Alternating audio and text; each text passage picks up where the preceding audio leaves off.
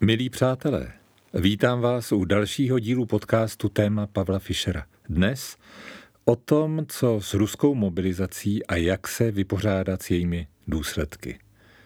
Od února 2022, kdy Putin rozpoutal válku proti Ukrajině, řada států Evropské unie omezila či pozastavila vydávání turistických víz občanům Ruska. Česká republika omezila vydávání víz pro turisty hned po nové ruské invazi na Ukrajinu s ohledem na ruský teroristický útok v moravských Vrběticích. Vše ale dostalo nový rozměr s vyhlášením mobilizace v Rusku, o níž rozhodl Putin před pěti dny. Ta má zasáhnout ne stovky tisíc, ale možná více než milion Rusů. Desetitisíce z nich nyní hledají nejkratší cestu do zahraničí. Cílem jejich cesty jsou státy, s nimiž Rusko hraničí na jihu, jako Gruzie, Kazachstán nebo Mongolsko. Nicméně desetitisíce využívali také možnost dostat se do států v Pobaltích, které sdílejí šengenskou dohodu o volném přeshraničním pohybu, a to je situace, která se přímo dotýká všech států Evropské unie a ohrožuje jejich bezpečnost. V reakci na to nedávno omezili vstup pro občany Ruské federace Litva, Lotyšsko, Estonsko a Polsko. Zákaz vstupu je zaměřen na turisty a nevztahuje se například na ruské disidenty, kteří v Evropské unii hledají politický azyl, na osoby s trvalým pobytem v unijních zemích či na ty, kteří navštěvují rodinné příslušníky. Státy své rozhodnutí zdůvodňují ochranou vlastní bezpečnosti, což je zcela na místě. Připomeňme, že aktéři všech teroristických útoků, které Rusové v Evropě provedli, využívali turistickou identitu. Finsko, které má nejdelší hranici s Ruskem, se už nechalo slyšet, že uzavření hranic připravuje v nejbližší době. Čtveřice, s Finskem už pětice zmíněných států, nicméně těžko zabrání Rusům, aby na jejich území, a tedy na území EU, vstoupili přes jiný členský stát Schengenu.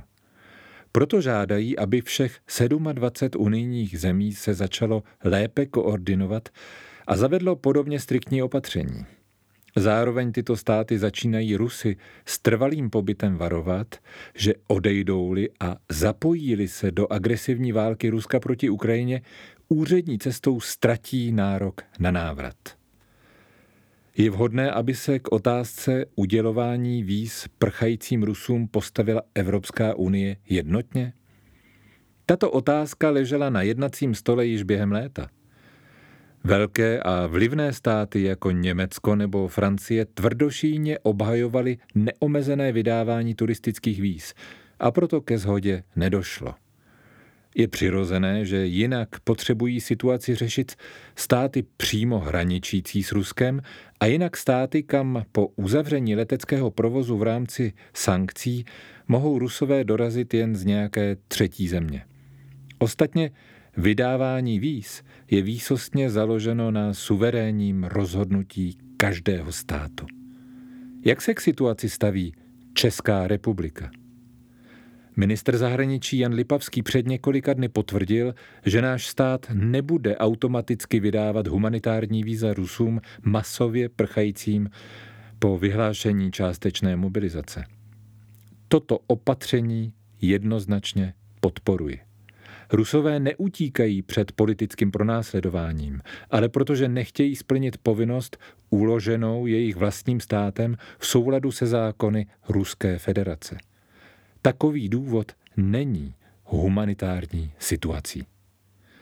Zcela protikladně se však k této otázce postavil prezident Miloš Zeman. V televizním rozhovoru na CNN Prima uvedl, že víza by Česká republika měla udělovat Rusům stejně jako ukrajinským uprchlíkům. Doslova řekl, cituji, člověk, který prchá z Ruska, není bezpečnostní riziko. Konec citace. To ale dost dobře ani nejde zařídit. Protože zatímco s Ukrajinou má Evropská unie již přes pět let podepsanou dohodu o bezvízovém styku, takže se Ukrajinci mohou po území států EU pohybovat bez omezení a zvolit si třeba zemi pobytu, v případě Ruska je situace úplně jiná. Po ruské agresi proti Ukrajině se totiž Evropská unie rozhodla vízové podmínky pro ruské občany naopak zpřísnit. Názor současného prezidenta a vrchního velitele ozbrojených sil považuji v této krizové situaci za bezprecedentní. Bagatelizuje bezpečnostní riziko, které pro nás i pro celou Evropskou unii představují ruští občané v řádech milionů, jejichž politickou historii nikdo neskontroluje.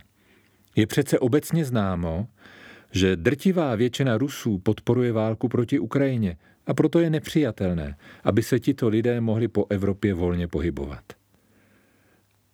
Zemanovo srovnání ukrajinských humanitárních uprchlíků a Rusů prchajících před mobilizací je lidsky odpudivé. Nerozlišuje Ukrajinu a Rusko a popírá odlišné vízové režimy obou zemí.